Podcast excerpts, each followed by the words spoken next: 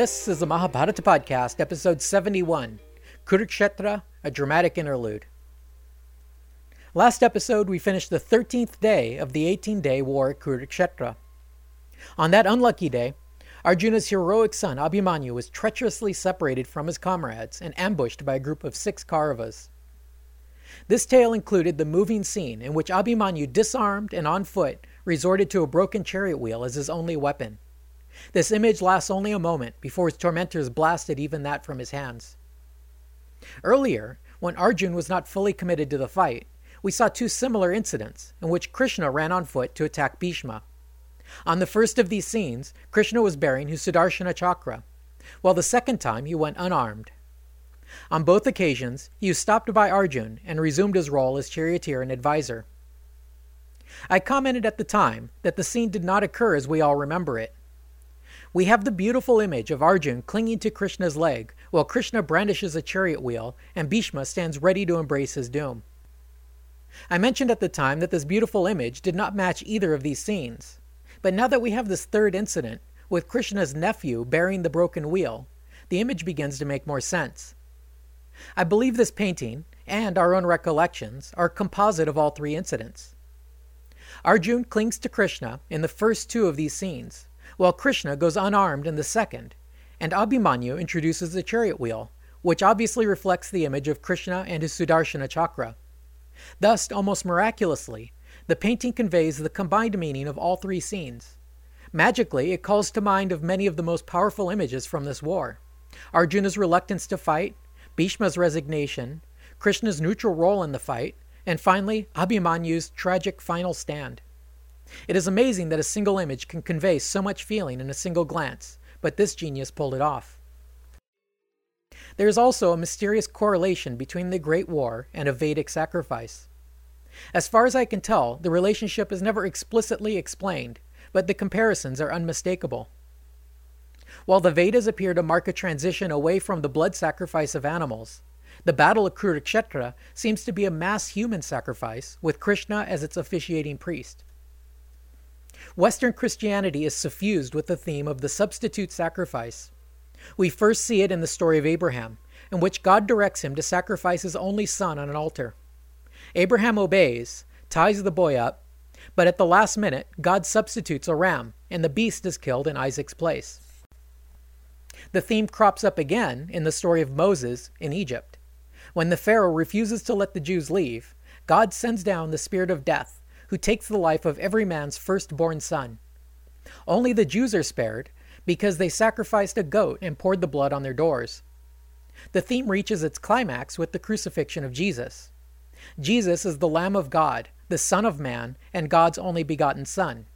By his death, all of humanity is saved.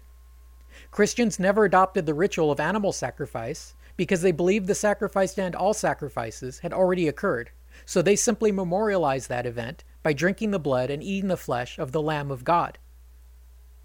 Is it possible that the Great War Kurukshetra served a similar purpose in Vedic India? Perhaps Vedic sacrifice included blood sacrifice up to the time of this war. But following the spectacular blood offering of India's best and brightest warriors, maybe the gods were sated and no longer required the blood of living creatures. But meanwhile, as the battle still rages, it seems that each side is required to make greater and greater blood sacrifices in order to win. The Kauravas send an entire army to its doom as the price of removing Arjun from the battle for just a few days. The power of this offering is such that Arjun cannot resist it. He must leave to kill these men, leaving his brother unprotected. It appears to me that, in order to save himself and his cause, Yudhishthira was forced to make an even greater sacrifice. He offered up the life of his own heir. We already know that it is Arjun's grandson Parikshit who inherits the throne. So, regardless of the ultimate fate of Draupadi's five sons, we can be sure that Abhimanyu was the one born to wear the crown. We get further confirmation that Abhimanyu was indeed destined to be the heir to Hastinapur from the stories Vyasa told to comfort Yudhishthira. The main theme of each of these stories is the death of a king's son and heir. We have heard one of these stories already, about the king who lost his firstborn son, and the story Narada told him to comfort him. Vyasa's storytelling is not over with yet. His story of the birth of Lady Death only whetted Yudhishthira's appetite, and the king asked for more stories. Vyasa obliged with the story of another king named Srinjaya. The story begins when Srinjaya only had one child, a daughter. Srinjaya was a good king and was friends with the sages Narada and Parvat. One time they were hanging out together, and Srinjaya's daughter introduced herself. Both sages admired the girl, and when they discovered she was unmarried, Narada asked to marry her. Srinjaya readily consented, but then Parvat got angry, saying, I saw her first. You have stolen her from me, and for that I will not allow you to go to heaven. Narada replied, I asked first, and her father consented, but nothing is certain until the actual wedding takes place. Thus, you complain about something that hasn't happened yet, and for that you will not reach heaven until I say so. Oddly, that is the last we hear of angry Parvat in this story. What happened next is that Narada blessed his friend Srinjaya with a son. The sage even allowed the king to design the boy himself. At first, Srinjaya was conventional in his request. He specified that his son be well bred and a good warrior. But then it occurred to him that Narada had not placed any limits on him, so he got creative. He said, Oh, and uh, I want my son to crap gold nuggets. And if he barfs, let him barf gold. And he should also piss gold. Narada was true to his promise, and Srinjaya's son was called Goldspitter. The boy became something of a Midas, and soon the king's palace was covered in gold. Unfortunately, some bumbling thieves heard of this boy, so they kidnapped him. Thinking he must have a belly full of gold, they cut the boy open. Of course, they only succeeded in killing the gold spitter. As for King Srinjaya, he was crushed with grief. Narada tried to comfort the king by telling him about the greatest kings in all history. Narada gave a brief bi- Narada gave a brief biographical sketch of each king, but then pointed out how each of them had eventually died. He concluded saying that if these the greatest and best of kings must die, then what could you expect for this boy? These sketches go on for about 50 pages, but finally Srinjaya understood. Narada asked him, Then is there anything else I can do for you? Srinjaya said, No, your words have given me comfort. Narada replied, Very well, then I give you back your son. I raise him from the dark of hell, anointed like a lamb at the sacrificial altar. Vyasa explained to Yudhishthira that the boy had been killed before he had won armor, conceived a child, or officiated at a sacrifice, so his life was incomplete. Abhimanyu, on the other hand, was a mighty warrior who killed thousands before he was honorably struck down. The boy had accomplished his life's purpose and lived a complete life. Now he has taken his place in paradise, and there was no need for him to come back. By now, Yudhishthira was feeling a lot better. He thanked Vyasa, and the old sage disappeared. But once the sage was gone, Yudhishthira said, Oh crap, what am I going to tell Arjun? The scene now changes. Arjun is returning from war in his chariot, driven by Krishna. That day he had finished off the last of the suicide squad that had been sent to distract him, and he was feeling rather triumphant. As he rode into camp, he was expecting some celebration at his accomplishment, but there was only silence. In the distance, he could hear the Kauravas celebrating. All of this seemed strange, he asked Krishna what was amiss, but Krishna said it couldn't be anything important. But as they drew closer, it became obvious that something terrible must have happened. Arjun recalled that Drona had used the wheel formation that day, and it suddenly struck him. He said, Only you and I and my son know the key to breaking that formation, but I never taught Abhimanyu the secret for getting out again. Don't tell me they sent the boy unprotected to go to his death. Filled with anxiety, Arjun jumped down and ran the rest of the way to his brother's tent. They were all there to greet him, each with looks of despair on their faces. Arjuna asked, Why has my son not come out to greet me? Don't tell me he was killed. Who would be crazy enough to kill this boy, who is Krishna's favorite, the grandson of Indra, and my own son? Krishna put his hand on Arjun's shoulder and said, Don't do this to yourself. Every warrior accepts the risk of death in battle. You know that your son now resides in the blessed realms, the place where every warrior yearns to go, and the reason we face death in battle. Do not mourn, because this is the way of things. Here are your brothers and friends. All rely on you. Let your sorrow go. Arjun calmed down a bit, but now he wanted to hear from the guys who were supposed to have protected the boy. Addressing the generals of his army, Arjun asked, So how is it that you guys are all standing here unharmed, bows and swords intact, while my boy is dead? Was the boy fighting Indra? How did this happen? Were you all just standing around while they dragged him down and murdered him? Had I known you guys could not protect him, I would have looked after him myself, but I trusted you. Are all these weapons and armor just decorations? Ashamed, the Pandavas all looked away, unable to meet Arjun's gaze. Finally, Yudhishthira spoke. He said, After you left, Drona tried to capture me. The only person who could break his assault was your son, so we asked him to undo Drona's formation. Abhimanyu was fantastically successful in his mission. He did things we thought no mortal was capable of. We stayed close behind him, but then Jayadratha made a pact with Shiva and was able to hold us all back, while Drona, Kripa, Karna, Ashvathaman, Kausalya, and Kritavarman surrounded him. Still, the boy fought valiantly, but it was too much. Dauhshasani struck the fatal blow, but by then his fate was sealed. Arjun listened to this, weeping quietly. Then, menacingly, he said, I swear to you all that tomorrow I shall kill Jayadratha. Unless he comes to me begging for mercy, tomorrow he shall die. If I do not kill Jayadratha tomorrow, then may I reside in hell for eternity. Standing tall, his Gandiva bow in hand, Arjun made a vow. He said, If tomorrow the sun sets and that devil yet lives, I shall throw myself into the fire. As he swore this oath, he rapped his bow on the earth three times, and the sound rang all the way to heaven. Almost as soon as these words left his mouth, spies raced over to the Kaurava camp with this exciting news. Jayadratha heard of Arjun's oath and nearly crapped his pants. He rushed to Duryodhana and begged permission to leave and go back home behind his walled city. But Duryodhana saw a great opportunity in this challenge. If he could just preserve Jayadratha's life for one more day, they could take Arjun out of commission. Duryodhana reassured Jayadratha, while Drona, Kripa, and Karna all promised to protect him, at all costs. They gathered together and made plans to place Jayadratha in the very center of the army and to surround him with all of their very best fighters. News of this made its way just as rapidly back to the Pandava camp, where Krishna castigated his friend. He said, You really should have checked with me first. The Kauravas know all about your oath, and they're going to make it next to impossible for you to get at Jayadratha, at least for the day. Arjun scoffed at this. He said, Let me tell you about these so called champions who think they can protect Jayadratha. Their combined strength is not worth half of mine. You watch what happens tomorrow. That man is as good as dead.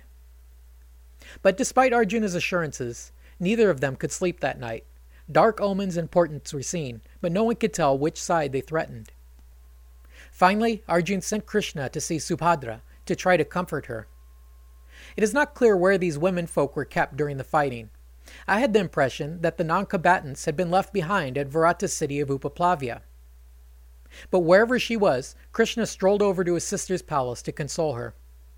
You can imagine the melodramatic scene as Krishna tried to comfort his sister, who had just lost her only son. At first, she was inconsolable and blamed her brother and husband for failing to protect her child. But gradually, Krishna was able to bring her around, and she eventually came to terms with her loss. She accepted that death is a natural part of life, and her boy now resided in paradise, his earthly duties having been disposed of. Abhimanyu's bereft mother continued to weep and wail, and the night was nearly past. So finally, Krishna got up and said, Now seize your mourning, Subhadra. Abhimanyu has gone the way of the very greatest of warriors, and I can only hope the rest of his kin may follow in his glorious footsteps. With those words, he left Draupadi to comfort his sister. Krishna did not go to sleep, nor did he return to Arjun. Instead, he located an auspicious patch of ground nearby and consecrated it for a ritual. He laid out fresh grass, fragrant flowers, and dried grains. Meanwhile, Krishna's priests began a rite of propitiation to Shiva. Arjun emerged from his tent, was anointed, and joined his friend for the ritual. The ritual succeeded in raising Arjun's spirits, and by the end, he embraced Krishna, and the two at last turned in to get some sleep. Lying in his tent, Krishna still could not sleep. He worried about Arjuna's hasty oath, and how he might live on should Arjun fail to fulfill his promise. Speaking to his own charioteer, Daruka, he said, The great Pandava has set himself a difficult task. What will Yudhishthira do should he fail?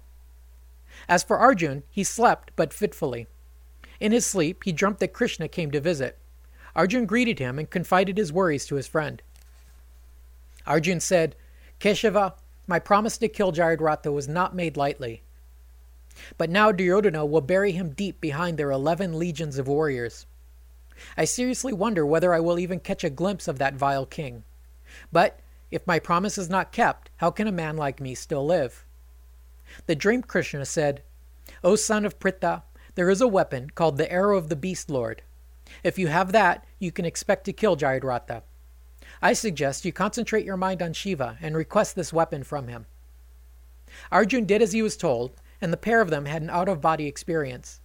Their spirit bodies rose up into the air, and they began to fly rapidly northward beyond the Himalayas. They then flew up into the heavens to the top of a mountain peak, where they met the great god Shiva with his consort Parvati. Krishna bowed to Shiva, and the god greeted them warmly. Not deceived by their current disguise, Shiva recognized them as the divine ascetics Nar Narayan. Shiva said, I know what you have come for, so be at peace. Nearby is a pool of nectar, where long ago I left a magic bow and arrow. They went to the pond, prayed to Shiva, and from the pond emerged Rudra's bow and arrow. From Shiva's side emerged a man clothed all in white. This man taught Arjun the secrets of this weapon, then he flung it back into the lake. The bard concluded So it was that Arjun received for the second time the Pashupata, a weapon so deadly and divine that it would make good the hardy warrior's promise. The pair then bowed and thanked Shiva for his help, and then the dream ended. While Arjun slept, Krishna stayed up all night talking with his charioteer. The poet paints a fascinating scene of the Pandava camp at daybreak on the 14th day of battle. He says the watchmen clapped and chanted the hour, and poets sent up praises to the king. Then a choir began singing as dancers joined in. Then came the rumble of kettle drums and the blare of horns. All this racket roused Yudhishthira the king from his slumber. The well rested king went to his bathhouse, where 108 young slaves helped him in his ablutions. Having bathed in perfume scented waters, he donned a loose fitting turban, the color of flamingo feathers, faced the rising sun, and chanted a Vedic hymn. Following this, he made a brief offering to the sacred fire, and then greeted a crowd of priests who stood waiting to greet him. Pandu's son joined with them in their Vedic chanting, and then handed out gold, robes, cattle, and horses to these priests. Next, the king donned his fanciest robes and took up his seat in a royal pavilion. A young paladin rode up in his war chariot, dismounted, kneeled, and announced the arrival of Krishna. Casually, as if the war could wait indefinitely, Yudhishthira had cushions laid out for his guest and welcomed him warmly. Before they could speak, the rest of the Pandava generals arrived, including his allies, brothers, and sons. All that is, except Arjun. Addressing Krishna, Yudhishthira said, O Lord of all that is, in you lies our hope for the future. Please assure us that Arjun's promise shall come to pass as it must. Krishna answered, Not even a god could accomplish what Dhananjaya can do. I will clear the way so he can burn through the ranks of the Kauravas. Today, Arjun's arrows will send Abhimanyu's vile murderer to his death. If even Indra and his army tried to stop him, they too would go down before him. Finally, Arjun himself arrived, anxious to talk to his brother. He described to them his dream of the night before.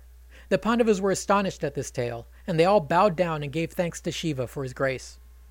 They were all pretty charged up to hear that Arjun had a secret weapon to help him discharge his oath, and they grew anxious to get back to the fight. Yudhishthira adjourned his court, and everyone made haste to prepare for the day's fighting. I imagine you are also getting anxious to see the end of this conflict, so we'll end it now and begin the tale of the 14th day next time. The story of Arjuna's vow ends with one final detail. It says, as they rode out to battle that morning, a multitude of good omens could be seen in the sky and wind and clouds. Feeling good about this, Arjun appointed Satyaki to protect the king while he finished with his mission to kill Jayadratha. Thanks for listening.